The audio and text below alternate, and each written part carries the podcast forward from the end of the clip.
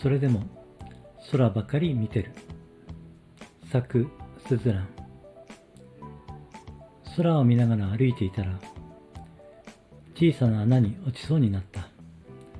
おっとと、危ない。そうだった。歩いているときは、ちゃんと前を見ないといけないんだった。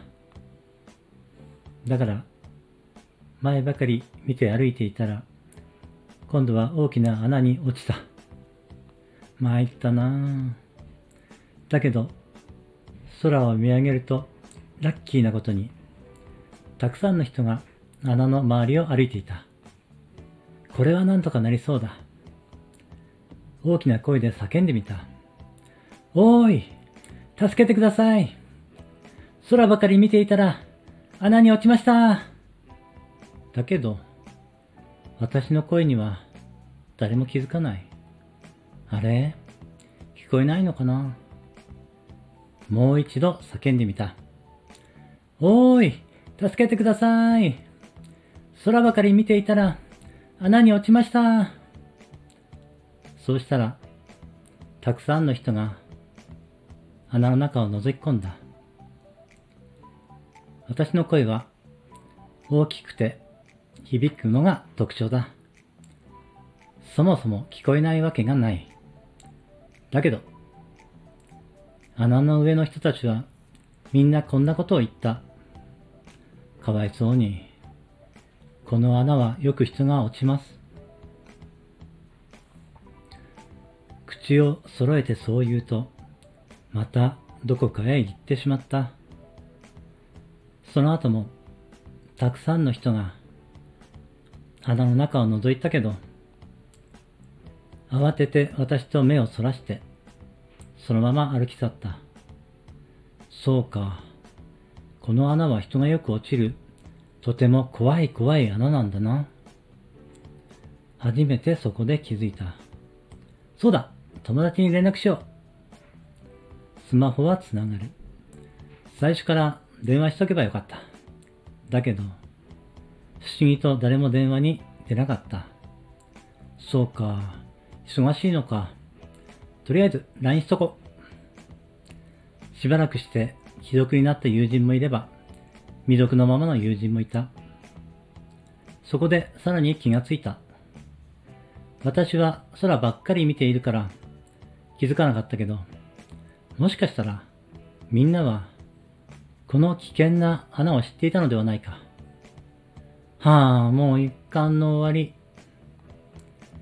こんなことなら、バッグにクッキーか何か甘いものを入れておけばよかった。そうそう、あんなに好きだったあのコンビニのプリンは嫌いになったんだよね。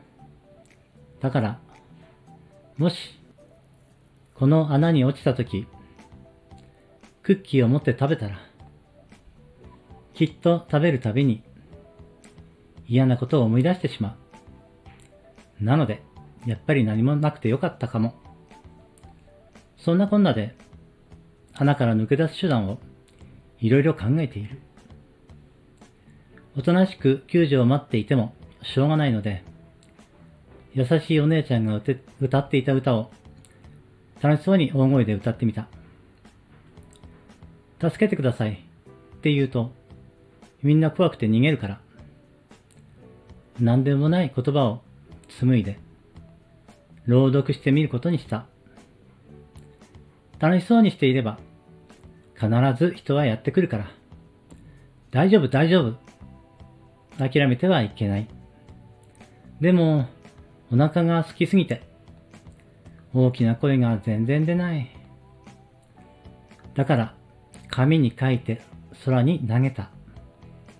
たくさんの人がその紙を開けて中身を見たけど、興味がないようだ。でも、諦めずその紙をどんどん空に投げた。そしたら、なんだなんだと人が集まって噂になった。これはすっかり忘れていた。あの穴に落ちた人の書いたものじゃないか。いつの間にかそれが噂になって今度は人がわんさが集まった。紙を開いて声に出しても、読んでくれる人もちらほらいるようだ。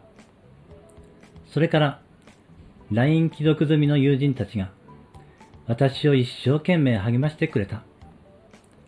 そのおかげで、救急車やパトカーよりも早く、でっかいクレーン車に乗った人が急に現れた。大変な騒ぎになっているようですね。ここはとても深くて危険な穴がある場所だと有名なんです。空ばっかり見てる人は必ず落ちる穴なので、これからは注意してください。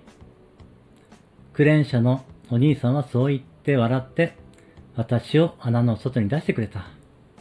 そしてこう言った。もし、穴にまた落ちたら、いつでも僕を呼んでください。そこら辺の穴はとりあえず、埋めておきます。